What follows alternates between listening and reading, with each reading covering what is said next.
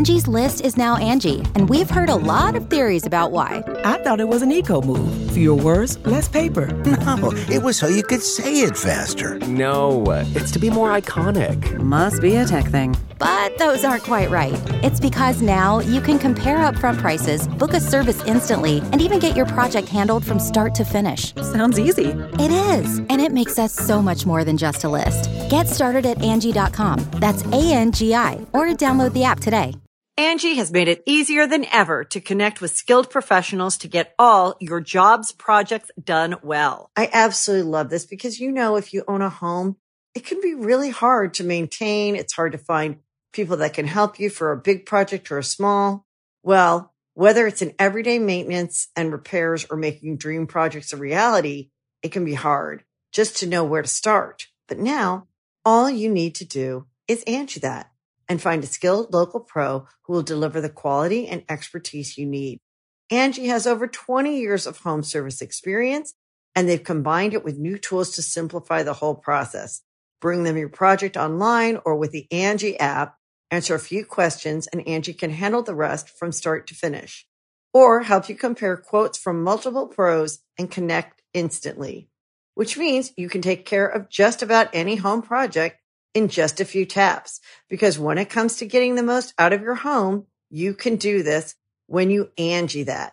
Download the free Angie mobile app today or visit Angie.com. That's A-N-G-I dot com. In 2017, Austrian Formula One legend Niki Lauda claimed in an interview that he had no friends. Two years later, he died at the age of 70 of kidney failure, and the tributes poured in. Lewis Hamilton wrote, quote, I will miss our conversations, our laughs, the big hugs after winning races together. Love you, man. His ex wife Marlena, note the ex, said of Niki that during his racing career he was, quote, the biggest asshole in the world. When confronted with her words, Niki agreed, saying, quote, she was completely correct. On the track, British playboy James Hunt was famously Niki's greatest rival, dramatized in the Ron Howard film Rush. Their teams, McLaren and Ferrari, openly loathed each other, and yet the two drivers had shared an apartment during their Formula 3 days.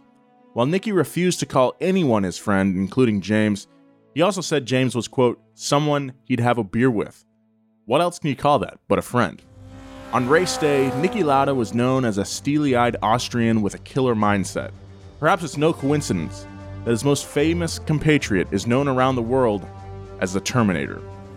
Yet Niki's most famous moment was a horrific crash at the Nürburgring that left him permanently scarred, showing that he was not a Terminator at all. He was flesh and bone just like everyone else. Widely considered to be the first truly technical driver in F1, Niki's greatest moment was not a lap time or a racing win. It was his choice to return to racing weeks after his accident, a moment of pure heart. There's an impulse in life to put people and their personalities into neat boxes, to categorize them as likable or unlikable, brave or cowardly, heroes or villains. How did Niki Lauda defy those categories? What about the showdown in Niki's own body between his head and his heart? His logic and his life force, a man of steel and a man of blood and flesh. Today on Past Gas, it's Niki Lauda and the contradictions that made him human.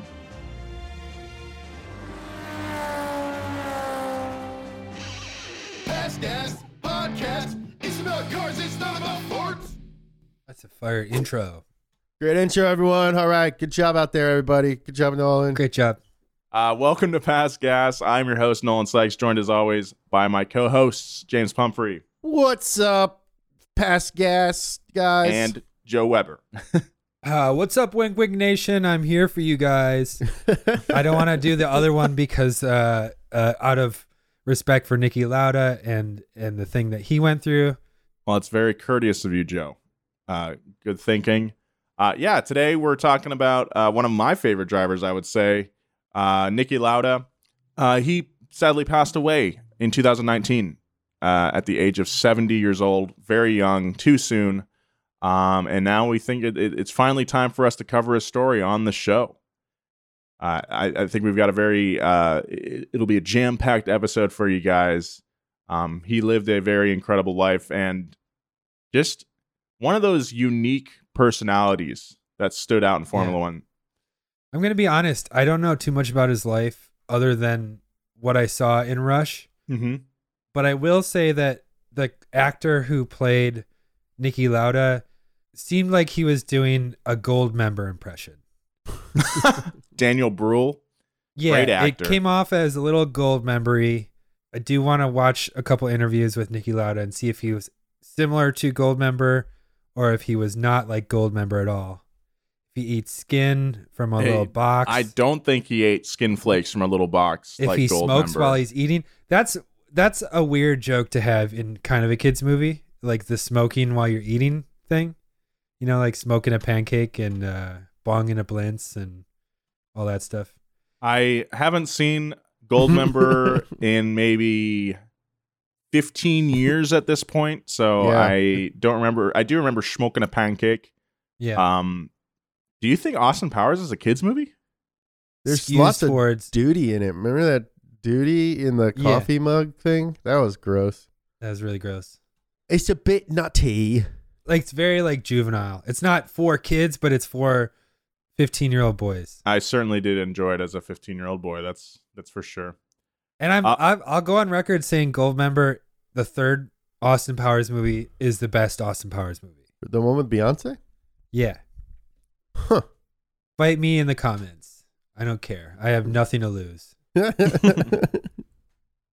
Literally nothing to lose in this argument. Nothing to lose. I'm happy to be here with you guys talking. It's always a, a good day on Past Yeah. Gas. Well, now I'm fired up.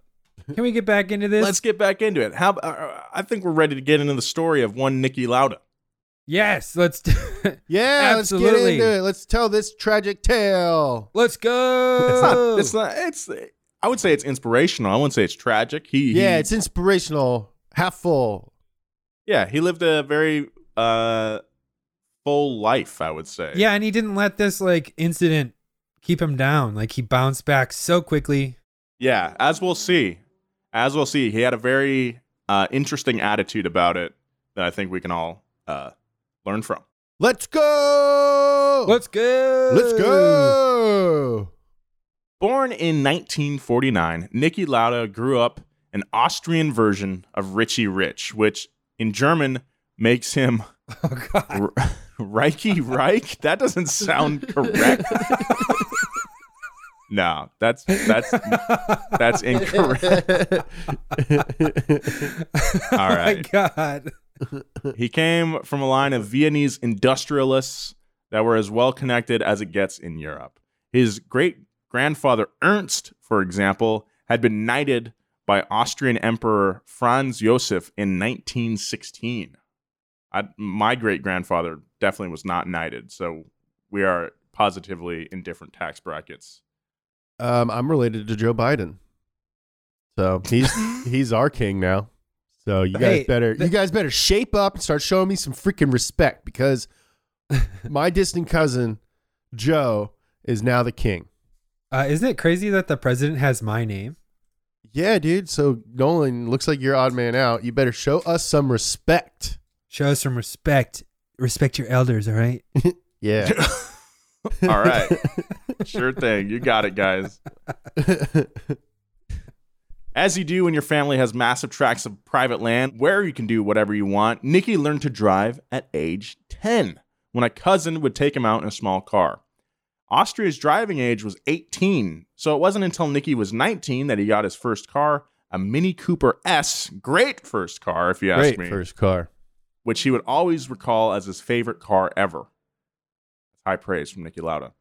Eventually, he started racing the Mini in hill climbs around Austria until eventually upgrading to a Porsche 911. He proved to be a natural, winning nearly every hill climb he entered. That's awesome. If you think about it, 911's just a backwards uh, Mini Cooper S.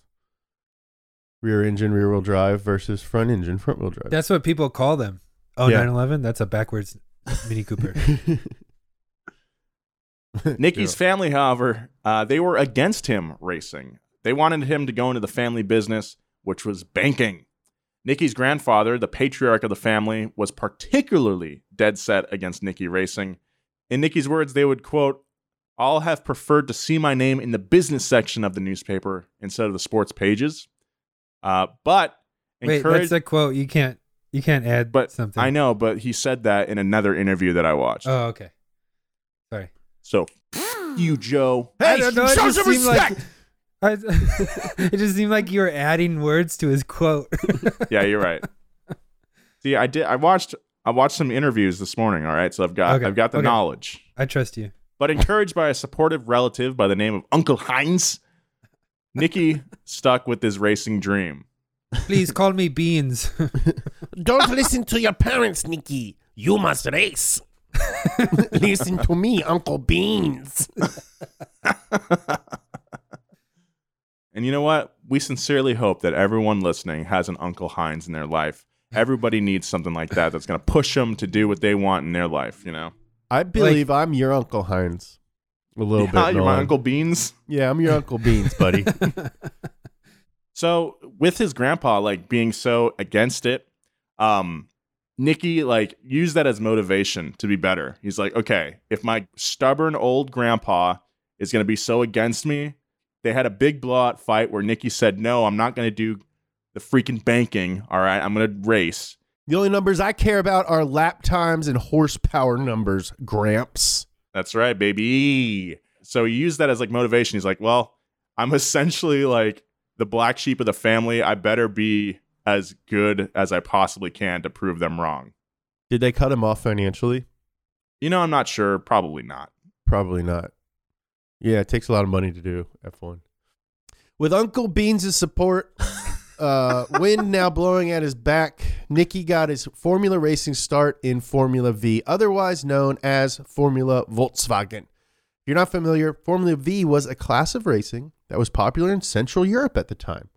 With a wedge shaped, snub nosed car with protruding tires based on the pre 1973 Volkswagen Beetle, minus the distinctive Beetle shape.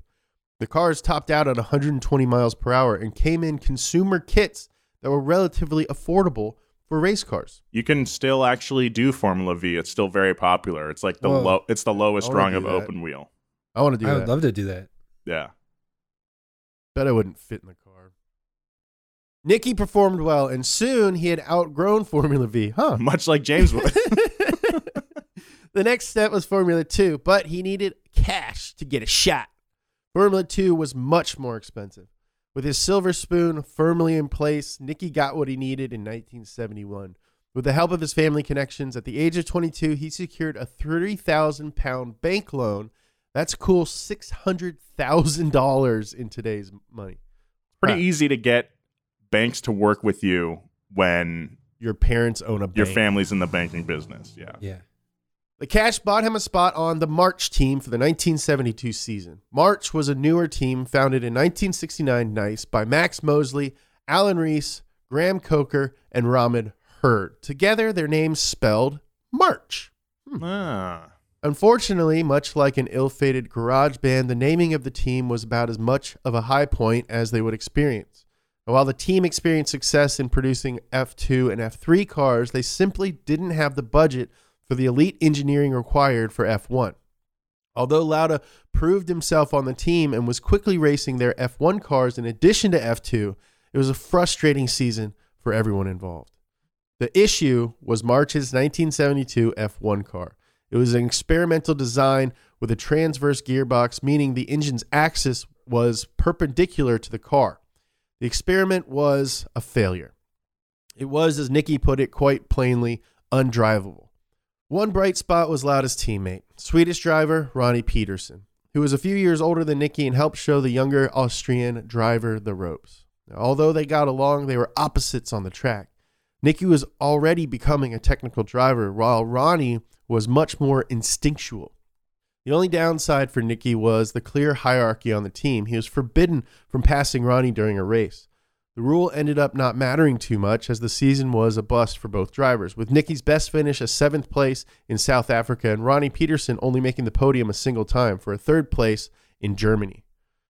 So I just wanted to add, um, when when Niki transitioned from Formula 3 and Formula 2 and made the jump to Formula 1, he actually had a bank sponsorship lined up with the bank that had given him the loan.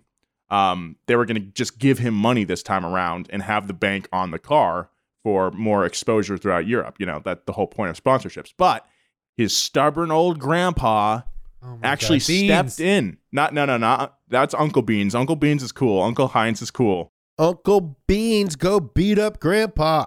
But Grandpa came in. He heard that the bank was going to sponsor him, and at this point, he's still he's still against Niki Racing. He steps in and says, "No, you're not going to sponsor my grandson because I don't. He needs to be in my family business. Uh, he- God. I'm I'm not going to let him race." So they actually called off the sponsorship, and Niki had to go get another loan instead of getting it for free. Can you imagine being so rich that your grandson being a professional athlete is embarrassing?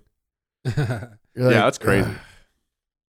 By 1973, Lauda's loan was spent, and so was his relationship with March. Ronnie Peterson left for Lotus, but the best Lauda could manage was a spot on British Racing Motors, or BRM. BRM had been a great team for the past decade, winning four Constructors' Cups, but by 73, the team was unable to keep up with the new emerging elites of F1, namely Lotus, Tyrrell, McLaren, and Ferrari. Although Niki didn't have to pay for his spot on BRM, Louis Stanley, BRM's stern British leader, wasn't paying for Niki to drive either. In Niki's words, if I did a good qualifying run, he'd give me an apple, but that was it. What? That's like well, yeah, that's how you pay horses. Niki had another disappointing season, struggling with BRM's subpar car. Uh, I wonder if he was being like hyperbolic or if like literally the guy would give him an apple. I'm probably hyperbolic, probably joking. Niki's a funny guy. Yeah. Uh, still, Niki's performance on the track was starting to make people take notice. At the 1973 edition of Monaco, Lauda qualified in a respectable sixth, driving a car the whole field knew to be inferior. During the race, he performed even better, scrapping his way up to third before gearbox failure ended his day. Among those taking notice was a little guy named Enzo Ferrari. The typical meetings behind closed doors took place, and for his third F1 season, Lauda got his dream job. He was invited to race for the grand horsey of them all, Scuderia Ferrari. Niki had no qualms leaving BRM because he only got paid in apples and not much else. even, even his performance at Monaco seemed to have no impact. Still, no money, just apples on apples. Can so I'm having a hard time visualizing an instinctual driver versus a technical driver. Nolan, can you explain this to me? You know, uh, I would think that like an an instinctual driver it, in that time meant that someone just had really great car control, and they were just able to like just keep the car on track. Just that natural talent of knowing what the car is going to do and being able to correct. And then a technical driver would probably be someone who's doesn't have that raw natural talent of the car control. Of course, they got to have it, but like they're probably also really like thinking about you know take like looking at track maps mapping out exactly where they're going to apex and all that kind of stuff Yeah. Instinctual is like less focused on shaving tenths off by like correcting something and It's like Pro- Prost versus Senna. yes and Yeah. like at this time i think Niki was one of those guys that was like he's obviously silver spoon kind of dude who could just like not buy his way in but the money certainly helped him get into the sport but he did have that talent to back it up at this time in Formula One, especially in the early years, like there were still just a lot of dudes that were silver spoon, but n- didn't necessarily have that talent, you know. Mm-hmm. But they were able to keep the car on track. Yeah, they weren't necessarily like, and it's still sort of this way, but like, not necessarily the greatest driver in the world, but the greatest rich guy drivers in the world. Right, Yeah. right, right, right. Exactly. It's like if a basketball cost three hundred million dollars. yeah, yeah. All right, so now Niki's that Ferrari. He's getting his shot thanks to his family's financial support and his true talent for driving, a combination of wealth and skill that has become a predictable pattern when it comes to racing at the highest level. Still, despite his wealth, Niki had a relatively simple life, especially at a time when Formula One was known for drivers who partied like rock stars off the track. Niki was an introvert in a sport that was at the time largely defined by its extroverts and larger than life personalities.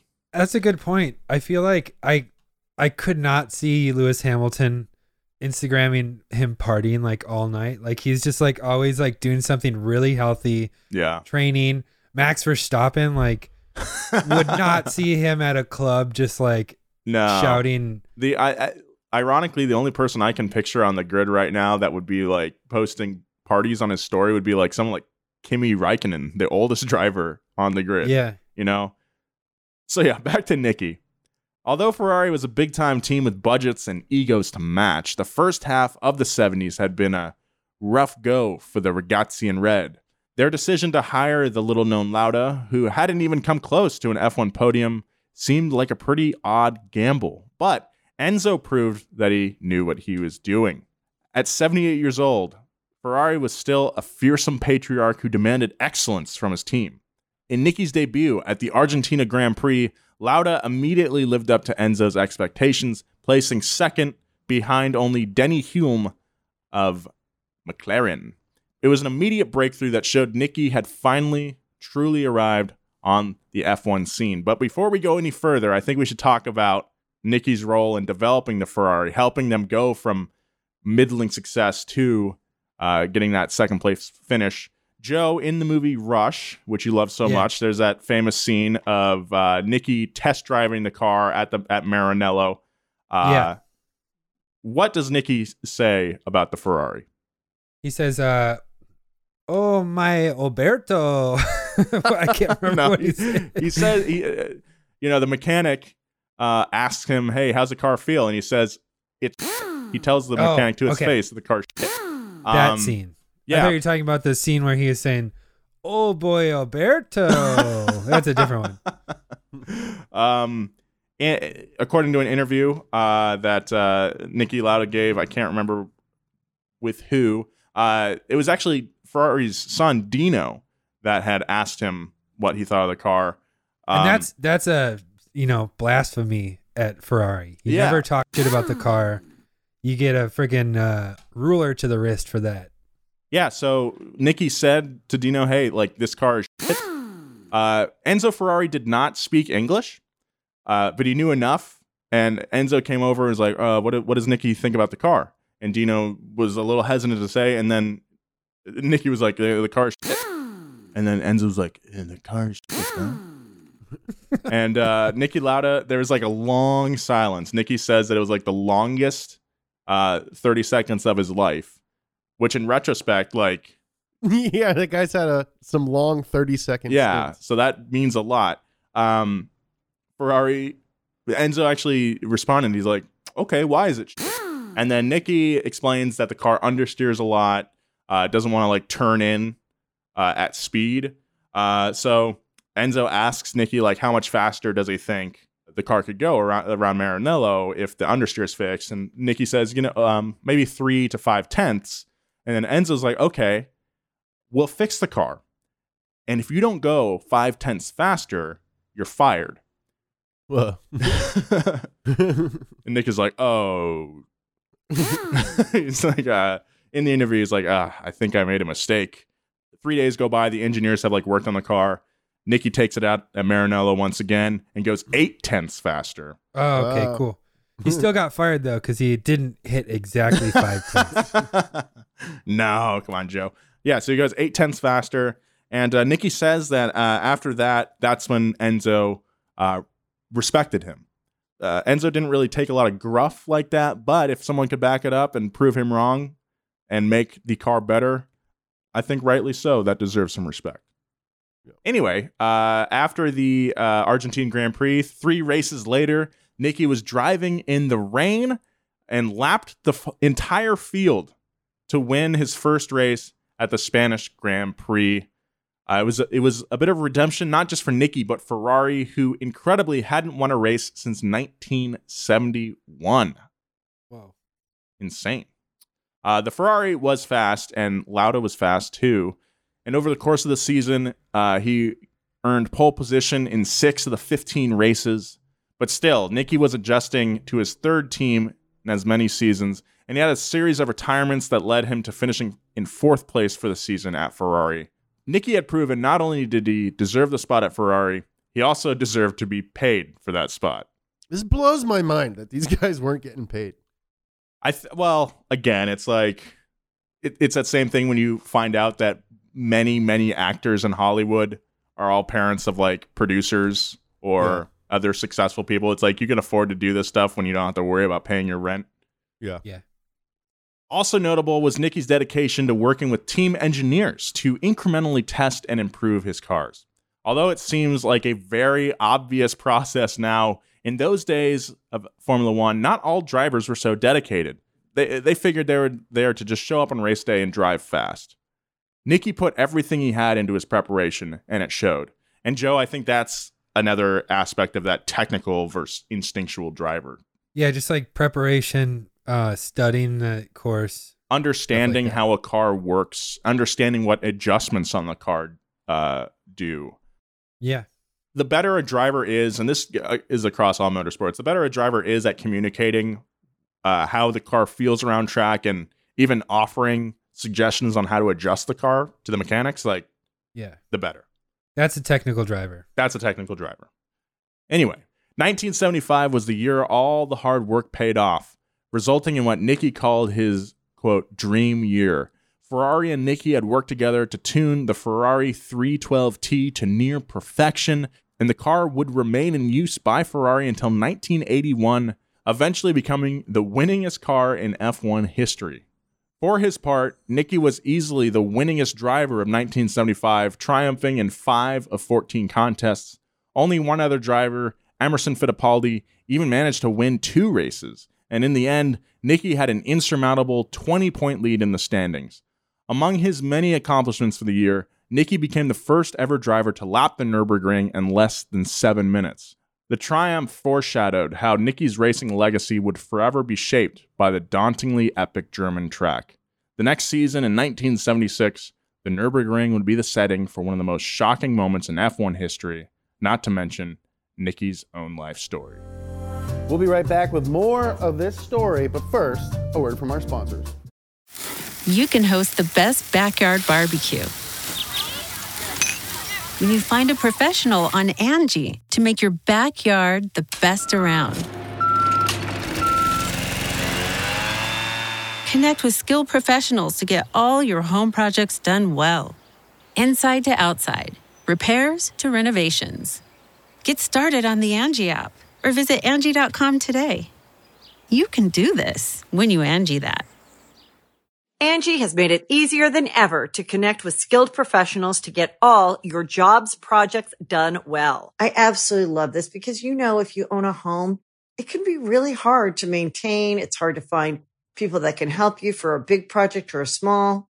Well, whether it's in everyday maintenance and repairs or making dream projects a reality, it can be hard just to know where to start. But now all you need to do is Angie that and find a skilled local pro who will deliver the quality and expertise you need.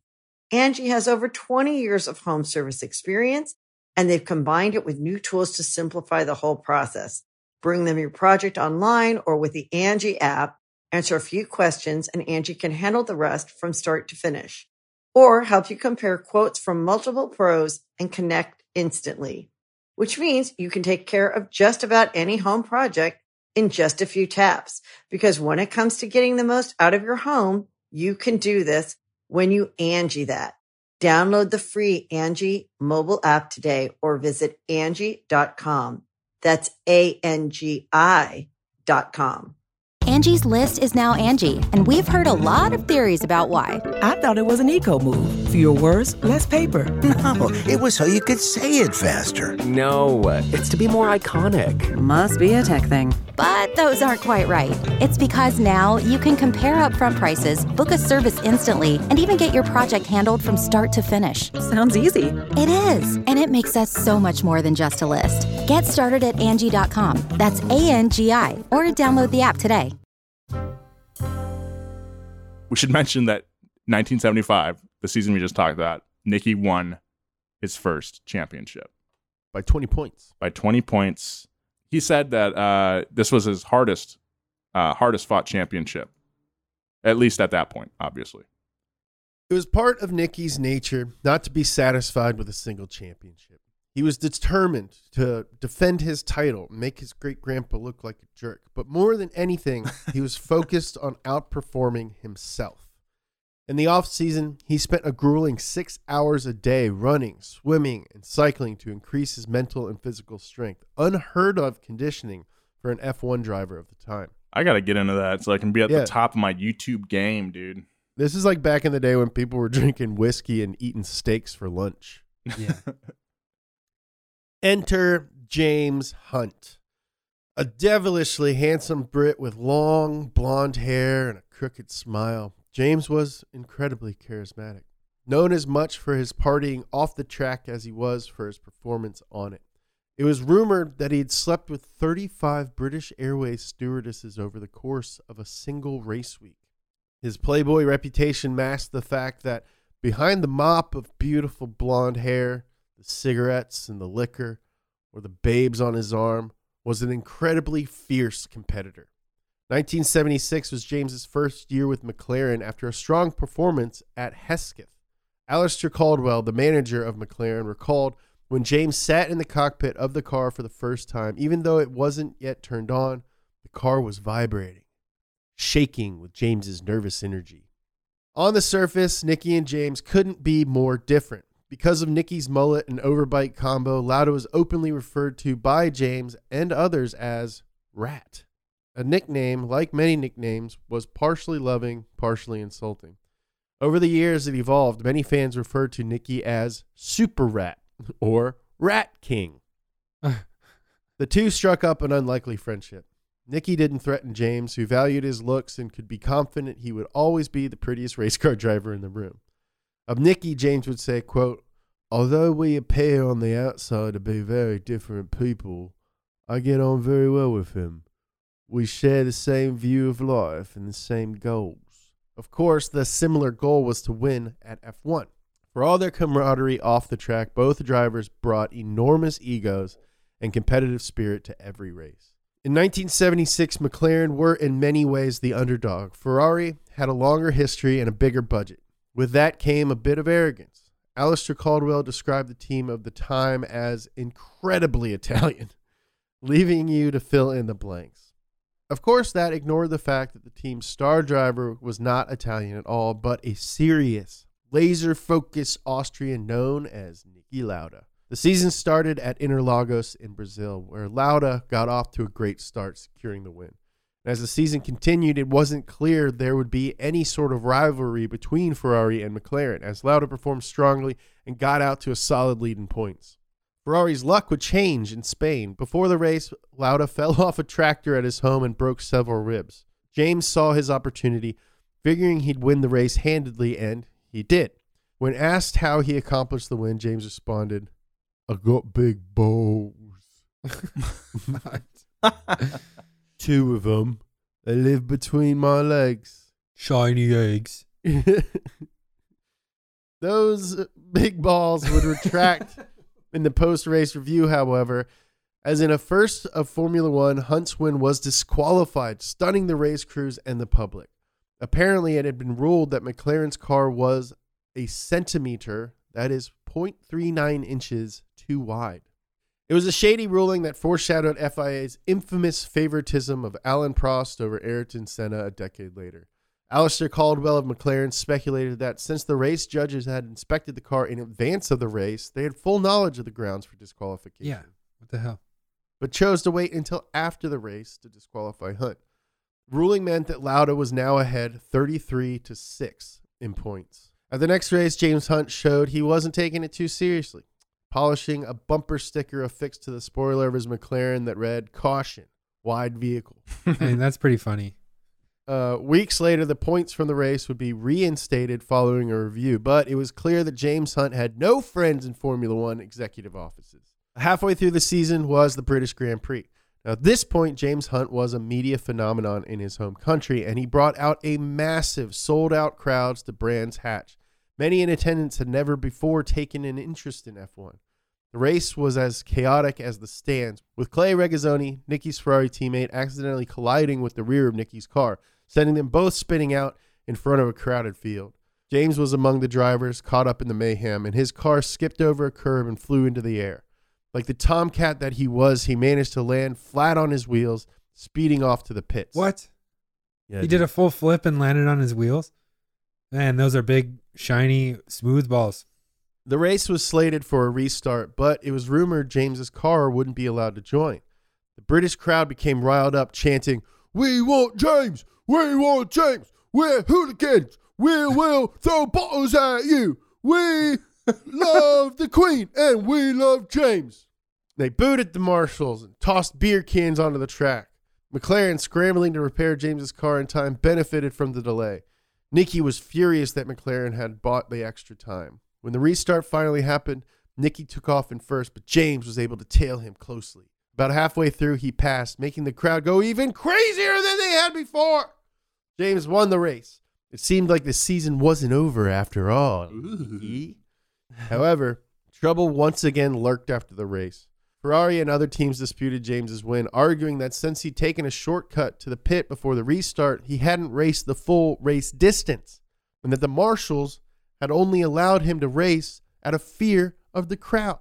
No decision was yet made, but the race would come back later in the season to haunt James. Man, there's so much pettiness in F1. It's, It's, so just like a misunderstand. Like the fans don't want this. yeah. You understand? Like at the end of the day, this is entertainment for the people, right? This isn't about you. It's about us, and we don't freaking want this crap. Earlier in the season, the F1 Drivers Union had held a meeting in Long Beach, uh, back when they raced at Long Beach, which they should do Oh, they- again. Everyone meet at Wahoo's. We're gonna go over the rules for next season. The topic was the increasingly powerful F1 cars that were becoming more and more of a safety concern. Especially worrisome for the drivers was the Nürburgring and whether it could host the new F1 cars safely. The track itself was 23 kilometers long, or about 12 miles, meaning, counting both sides of the track, there was 46 kilometers of uh, barriers and such to be kept safe and staffed with emergency personnel. That's a lot of area to cover. 140 people had been killed on the track since 1927. Niki was among those, arguing that it was too dangerous, but by a 3 to 2 vote, he was overruled. Now, the next race after Britain was the German Grand Prix at the Nürburgring, and Niki had no choice but to compete. There were bad vibes from the start, okay, guys? The Sunday before the race, a fan had come up to Niki and asked for an autograph. Niki signed it, thinking nothing of it, but the fan wasn't done. He asked Niki to put the date next to the autograph. Niki had never been asked to date his autograph before, and so he asked why. The answer the fan gave him was chilling. Quote, because it could be the last one. That's a Ooh. messed That's up thing to do as a dumb. fan. Even Yeah. even if that's why, you don't tell him. Be Yeah. like, I don't know, in case you win. I want to proof that it was today. Yeah, that's messed up, dude. That guy's a sociopath. Yeah. In case it's the last one. Yeah. yeah, who is this guy? Willem Dafoe in like Platoon? I come for the mayhem. Why are you laughing so much? Yeah, this is uh, what a creep, dude. The race started in rainy conditions. All but one driver, Jochen Mass of McLaren, started on wet tires. I don't know what Jochen was thinking. Uh, as the race got underway, the sun came out, and Jochen actually took the lead because the track was drying up. I guess he got the call right. That's what he was That- thinking. that's what he was thinking, Nolan. Uh, it was clear the other drivers would have to switch to have a chance at catching up. Niki had switched to his smooth, uh, dry tires, but they were cold, and he struggled to get them up to temperature. It was a dangerous situation in the section of the track that were still damp. There are tons of trees at the Nürburgring, so there's probably a lot of shady spots that kept it from drying up. And given the length of the Nürburgring, the damp sections were numerous and impossible to get a feel for lap to lap. On a left handed curve of the track, Niki came too close to the curb on the inside corner. His left rear tire clipped it, causing the rear tires of his F1 car to skid out right, causing a bit of oversteer. He corrected, but overly so, which sent the car's rear veering wide to the left. So the he he's correcting, he catches the slide, but So then like over snap oversteer. yeah, so he's uh, skidding out until he's at a right angle to the track. He's drifting. His car slams into the, the guardrail, which blocked the cars from flying into the woods. Niki's car instantly erupts into flames. Parts fly everywhere, and his car slides back onto the track. He's in the middle of the track, his car's on fire, and he's trapped inside of it. Guy Edwards, a driver trailing Niki, was able to dodge the wreck, but the next car wasn't as lucky. Driver Brett Lunger drove directly into Niki's flaming Ferrari with a sickening crunch. There was a secondary explosion of leaking fuel. The drivers involved leapt out of their cars and pulled Niki from the wreckage as the flames and black smoke poured out of the now molten hot Ferrari. I think Niki was in the car for about a minute. It's not like they could just easily grab Niki Yeah. right away. And they're just they approach the car and I mean it's a it's a it's a massive fireball at this point. Uh, so they're they're not really sure, sure what to do. They're like calling over safety workers, but of course the the the track is so long, so the the the workers aren't able to get there as quickly. It was Hans Stuck driving for the March team, whose quick actions may not have saved Niki's life, but saved him from further agony. As the ambulance approached, he waved for the vehicle to break protocol and drive against traffic towards the site of the accident, saving as much as an hour of time. Whoa. I think that was the right call. Yeah. Because of his fellow driver's valiant efforts, Niki was alive, but only barely. Niki described his memories of his waking moments following the crash, quote, You realize that you are getting weaker and weaker and feel that it would be best to let go of everything, to let yourself fall as if into a deep hole or well. But at the same time, you try to react. You try to do everything you can so you don't die. God, that's brutal. I think that's probably the best. I mean, I, I've never had a near death experience, but I think that's the best best description of death Yeah. I've ever I- read. I don't I've never been at that point, but I definitely feel what he's feeling. After he was flown to the hospital, his condition was touch and go. The race had resumed at the Nürburgring, and James Hunt had prevailed, but the rivalry seemed like something from a lifetime ago. On his hospital bed, a delirious Niki Lauda asked a visiting Daniele Audetto, Ferrari's team manager, the keys to his rental car. Out of his mind on drugs, he conducted a phone interview for a Brazilian radio station, something that years later he would have no memory of. At the hospital, Niki was wrapped from head to toe in bandages, his nose and his steely blue eyes now misted over with drugs, the only part of his body visible. Fumes from the melted car had poisoned his lungs.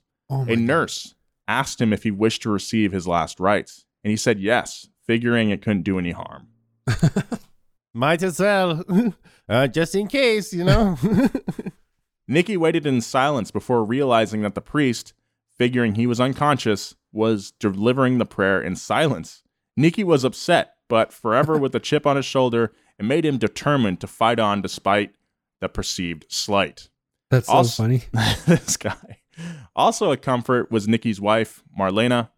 Although Niki could not speak, she sat by his side and spoke to him for hours. So, Niki talks about in this interview that I watched, he talks about how the doctors, quote, vacuumed his lungs out. Um, so they would uh, use a little suction hose to like get all of like the, like there was just like carbon from all the smoke in there that was like clogging everything up. There was like he said plastic pieces, bits of Oh plastic God. and rubber in his lungs as well. Like it's a miracle that he survived. Yeah, Yeah. it's a miracle that he lived to be 70. Yeah, That's that too. crazy. yeah. That's why you, you when you're like 70, too young, was like, that. that guy made it pretty far, considering. Yeah. Fair enough. We'll get back to more past gas, but right now, a word from our sponsors. The Angie's list you know and trust is now Angie, and we're so much more than just a list. We still connect you with top local pros and show you ratings and reviews, but now we also let you compare upfront prices on hundreds of projects and book a service instantly. We can even handle the rest of your project from start to finish. So remember, Angie's list is now Angie, and we're here to get your job done right. Get started at Angie.com. That's A N G I, or download the app today. Hear that? Believe it or not, summer is just around the corner. Luckily, Armor All, America's most trusted auto appearance brand, has what your car needs to get that perfect summer shine. Plus, now through May 31st, we'll give you $5 for every 20 you spend on Armor All products. That means car wash pods, protectant, tire shine, you name it. Find out how to get your $5 rebate at armorall.com. Armor All, less work, more clean. Terms apply. Thankfully, it soon became clear that Niki's recovery was headed in the right direction. The doctors attributed it to Niki's iron will. It also helped that the Austrian had been leading a much healthier lifestyle than the average person of the time. Concerned when he read headlines about Niki in a coma, a friend called the hospital where Niki was recovering, only to find a lucid and distinctly uncomatose Niki happy to chat on the other end of the line. Oh, yeah, I'll take the call. Once he was able to leave the hospital, Niki took up residence at a luxury hotel in the Alps to rehabilitate himself with the help of Willi Dungl, an Austrian fitness guru. He took his first press conference walking into a room of photographers eager to get photos of Niki's wounds. Still in bandages and with his upper half of his right ear melted away, Niki faced the crowd of journalists bravely. The first question was cruel. How did it feel to have such an unnatural face? gosh. Jesus Christ. Niki replied, What's unnatural? It's just a piece of my natural thigh in my face. That's so cool. Uh, the next question What does your beautiful wife, Marlena, have to say about how you look now? God, shut There's- up. There didn't, there didn't seem to be any empathy for what Niki had suffered. Niki left the press conference shocked. He turned to his manager and said, Did you see how crazy they are about my burnt face? From now on, we charge double. It was a sardonic type of humor that Niki would wear as a kind of armor in the decades that followed. When asked by an interviewer how his face looked after the accident, he said, Huge and burnt.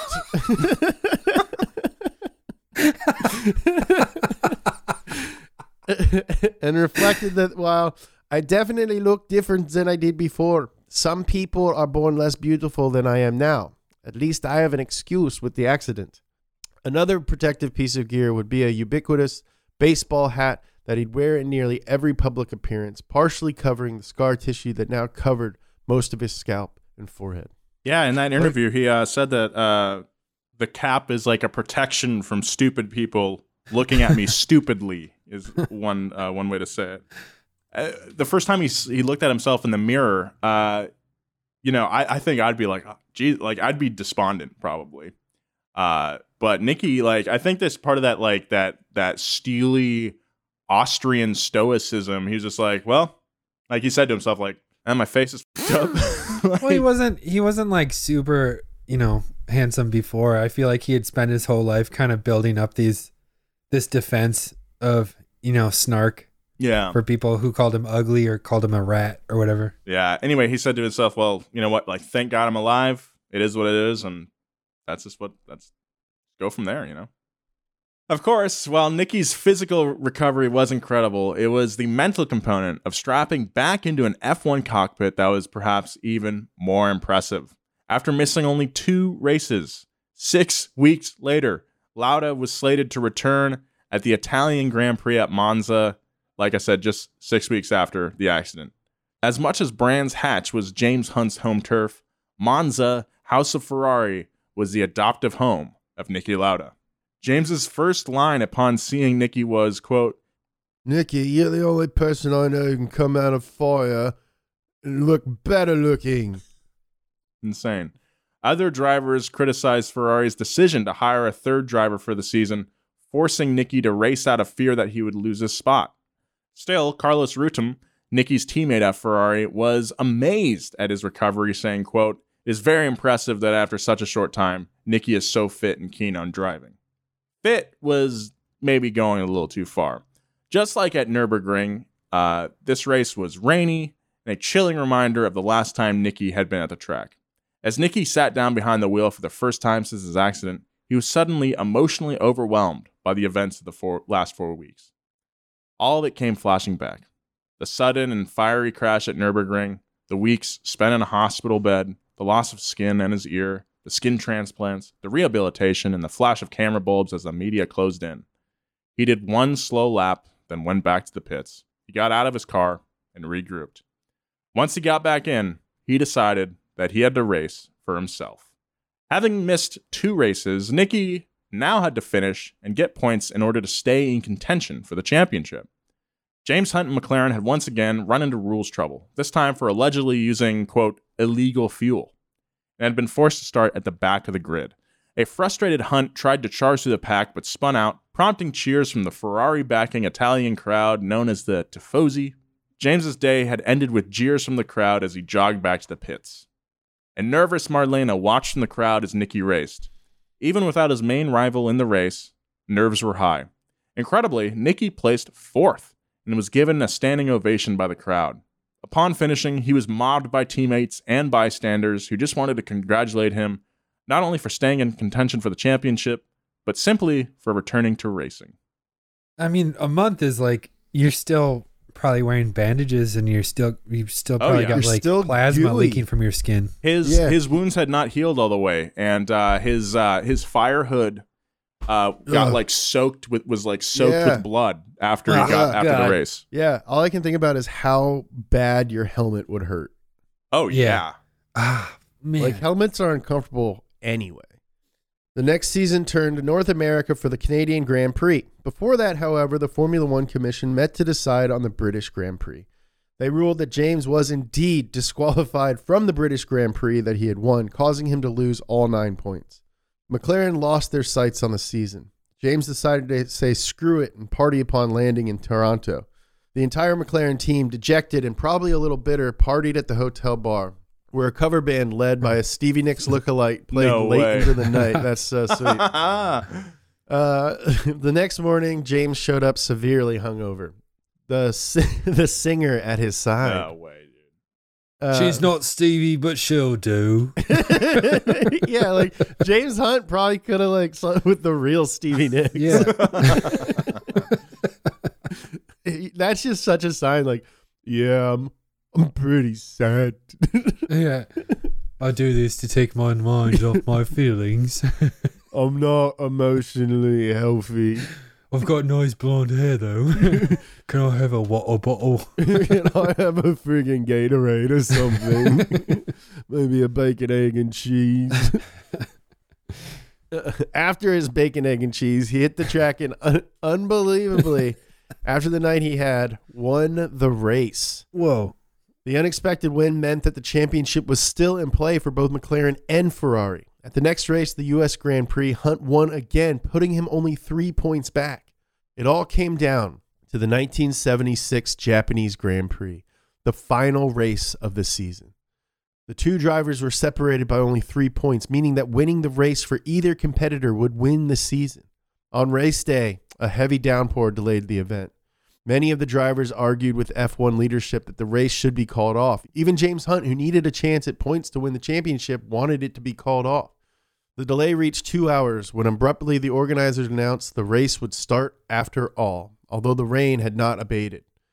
The reason? The race was the first ever to be broadcast on satellite, and the organizers were worried that if they were called off, they would lose daylight, making broadcasting the event impossible. It all came down to money. As the race began, the cars sent up giant plumes of water, reducing visibility for everyone except the lead driver, James Hunt. Brambilla, the March driver, attempted to pass James but spun out. Niki, lagging behind, made a momentous decision. Only two laps in, he pulled into the pits. He felt that the conditions made racing safely impossible. In his words, my life is worth more than a title. A shocked Daniele Audetto, the team manager, called seeing terror in Niki's eyes as he exited the car. He asked Niki if he wanted to claim a technical failure to save face. Niki said no. Tells him the truth. Too dangerous to race. Meanwhile, James Hunt raced on. He had to place third or better to win the championship. As the track dried, McLaren team worried that James's wet weather tires would overheat. They put out a sign for him to purposefully drive through the wetter part of the track on the straightaway, which would help them cool. But James was either oblivious or ignored the team's pleas. With five laps left, James was forced to the pits with not one but two flat tires. He rejoined the race in fifth place, needing to regain two spots. Hunt charged aggressively. Incredibly, he did exactly what he needed to do, placing third and becoming world champion. Amazingly, as the race ended, James was confused and thought that he had come in fourth. He pulled into the pits and began to rage at his team in frustration. They eventually calmed him down enough for him to realize that he was the champion. James was magnanimous in victory, saying, I feel sorry for Niki. I wanted to win the championship, and I felt I deserved to win the championship. I also felt Niki deserved to win the championship, and I just wish that we could have shared it, you know, like tied for first, like both gone out and just gone at the exact same time. like in Ford versus Ferrari. That's a movie that's going to come out in 45 years. That's a movie that's going to come out in 45 years. If you like this movie that I'm currently making. that was the weirdest part about Rush is when it, it got really meta. He started talking to the camera. He said, "Hey, I'm Chris Hemsworth." Yeah, check out Thor. wow. Yeah. I mean, that just shows that like these guys, they're you know fierce rivals, but you know, on the field of battle, your biggest enemy can become your biggest friend. We've said it a, a bunch on this show. It's like at a certain point when you're just this elite type of person, you know, you're just at the top of this mountain. The only people that truly understand you and that you truly understand are up on the top of that mountain with you. Niki was one of the least photogenic drivers in form. I feel like that's a just what the. yeah, he wasn't good looking. So what? But ironically, he had helped usher in the modern era of F1 as a global television event, giving home audiences their first taste of a exciting season-long F1 rivalry. Without both him and James, F1 would probably not be what it is today. That's awesome. Mm-hmm. After 1976, James Hunt never won a championship again and retired in 1979. Yeah, from there, he went to broadcast for the BBC, uh, but unfortunately, he died in his sleep of a heart attack in 1993 at age 45. Oh, man, so yeah. young. For his part, Niki proved that his accident at the Nürburgring had barely slowed him down. After all, if he hadn't been forced to miss those two races, it would have been him, not James, who was champion in 1976. It took him only a year to win a second championship at Ferrari, and from there he raced for Brabham and then McLaren. He he took a little hiatus actually, took a few years off, and then went to McLaren, his former rival. It was, it was then in 1983 that he won his third world title, prevailing over his teammate Alain Prost, becoming the only driver to win a championship for both Ferrari and McLaren. And I think it's also worth mentioning that that uh, six year gap between 77 and 83 like that's not something a lot of champ or uh, a lot of drivers can uh, can claim. That's a pretty big gap. Yeah. There's a lot of like technological advances that happened during that time too. It's like being a tiktok star in 2015 and then trying to come back in 2021 you have to relearn all the new dances mm-hmm. you do. all the new lip syncs. Yeah you do. Well it's like very few people are able to make the transition from Vine to TikTok. Yeah. he took off three years between 79 and 82. I don't want to be too bold, okay? But I the only person the, the only driver right now who could have a similar sort of uh, comeback like that would be Fernando Alonso, who's coming back this year. Oh, I thought you were gonna say uh, Grosjean. Grosjean Grosjean uh, is no he's not in Formula One for the for the prospective future. Um, but we got Alonso coming back this season at Renault. We might see some. I don't know. It'd be it'd be quite the sight. Uh, anyway, even as a champion, Niki was critical of the hype around Formula One. In his words, quote, I think Formula One is often overrated by the fans who come to the Grand Prix and the media. Formula One should not be this way. It's just the fact that there are 26 more or less crazy drivers going around in circles for their own pleasure. It's given too much significance. it's kind of true. I love it. That's I don't know if I agree, but I, I love that. That's awesome. Um, after Formula One, Niki said, quote, I became more human. I lost my blinkers and my singular, brutal focus on winning a race. My view of life became broader. I don't think I can completely lose my egotism, but I could reduce it to a level where my fellow human beings, especially my wife, did not have to suffer anymore. Uh, so that's just like exactly what you would imagine a sociopath to say. Like, I understand I'm a piece of and I guess now that I'm not on top of the world, I can like be a normal person. I did we mention it in the script, but anyway, his his ex-wife Marlena said in an interview that like Niki was an asshole when he was racing. Yeah. Um he is yeah, he's the worst asshole. And he agreed.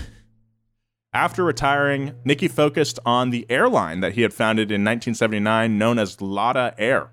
At one point, the airline had as many as 66 planes in its fleet. Niki had sold his shares in 1999 to Austrian Air, making a rich man even richer. For much of the lifetime of the airline, he was a pilot himself, logging over 13,000 hours in the sky. He also oh. Uh, had his own, he still had a private jet, a Bombardier, that he would fly to races in himself. He didn't want to rely on airlines. Even as he managed an airline and worked as a pilot, Niki also agreed to management roles on various F1 teams. And in 2012, Lauda would make his mark uh, as a non executive chairman for the Mercedes AMG Petronas team. He was part of the negotiations to sign Lewis Hamilton to his initial three year contract with the team, the beginning of a relationship that spawned the most successful dynasty in F1 history. On May 20th, 2019, Niki Lauda passed away at age 70 from complications related to his kidneys. To honor him, Mercedes painted their halo red with writing that read, Niki, we miss you. His funeral was attended by Lewis Hamilton, Alain Prost, Jackie Stewart, Arnold Schwarzenegger, and a host of other dignitaries from the F1 community and beyond. It was always a joy to see uh, Niki get like interviewed after Lewis won. Yeah, Uh, that was a really fun, fun. part of seeing that team operate. And at the uh, I think it's 2019 Monaco Grand Prix, like everyone, everyone was wearing like a red hat that said Niki on it. Yeah, and then there was like the ceremony at the end where they all just like touched the hat on the pedestal. Yeah, that was cool. He had one of his red helmets from his McLaren days. Super cool. Part of the appeal of driving cars and racing is the chance to transcend your human body. When you're behind the wheel of a massive vehicle, you feel like you're more than just flesh and bone. You gain the illusion that you're one with the car, part machine, that the wheels and the engine are an extension of your body. But that's just an illusion. Our human bodies are impossibly fragile and soft compared to the cars we drive. Whenever there's a big crash, like Romain Grosjean's dramatic near death experience this past year in Bahrain, we're jolted out of our reverie and giving a shocking reminder of just how vulnerable we all are.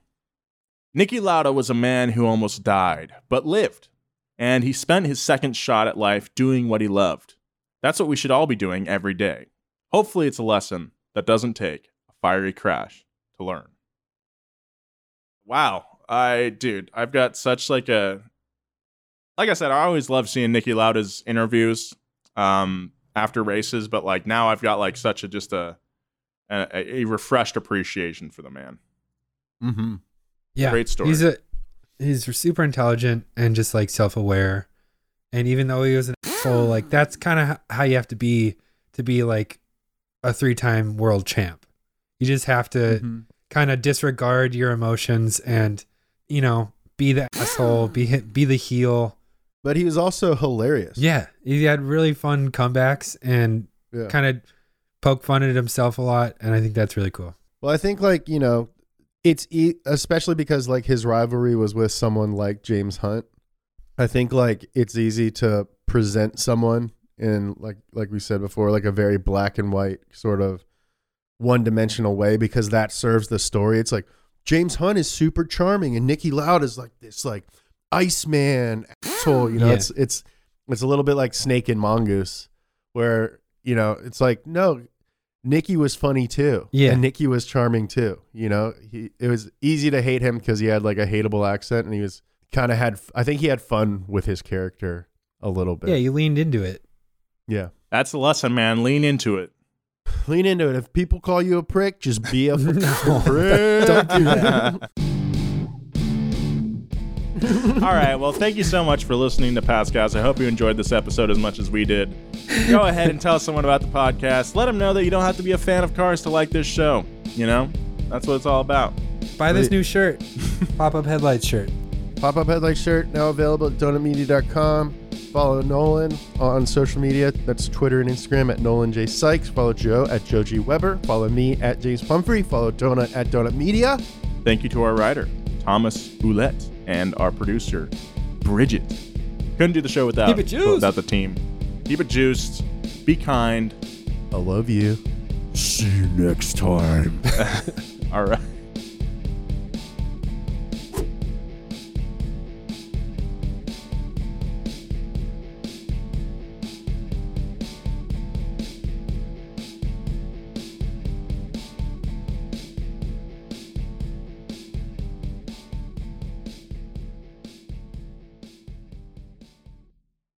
Angie's list is now Angie, and we've heard a lot of theories about why. I thought it was an eco move. Fewer words, less paper. No, it was so you could say it faster. No, uh, it's to be more iconic. Must be a tech thing. But those aren't quite right. It's because now you can compare upfront prices, book a service instantly, and even get your project handled from start to finish. Sounds easy. It is, and it makes us so much more than just a list. Get started at Angie.com. That's A N G I, or download the app today. Angie has made it easier than ever to connect with skilled professionals to get all your jobs projects done well. I absolutely love this because, you know, if you own a home, it can be really hard to maintain. It's hard to find people that can help you for a big project or a small. Well, whether it's in everyday maintenance and repairs or making dream projects a reality, it can be hard just to know where to start. But now all you need to do is Angie that and find a skilled local pro who will deliver the quality and expertise you need. Angie has over 20 years of home service experience and they've combined it with new tools to simplify the whole process. Bring them your project online or with the Angie app, answer a few questions and Angie can handle the rest from start to finish or help you compare quotes from multiple pros and connect instantly, which means you can take care of just about any home project in just a few taps. Because when it comes to getting the most out of your home, you can do this when you Angie that. Download the free Angie mobile app today or visit Angie.com. That's A-N-G-I dot com.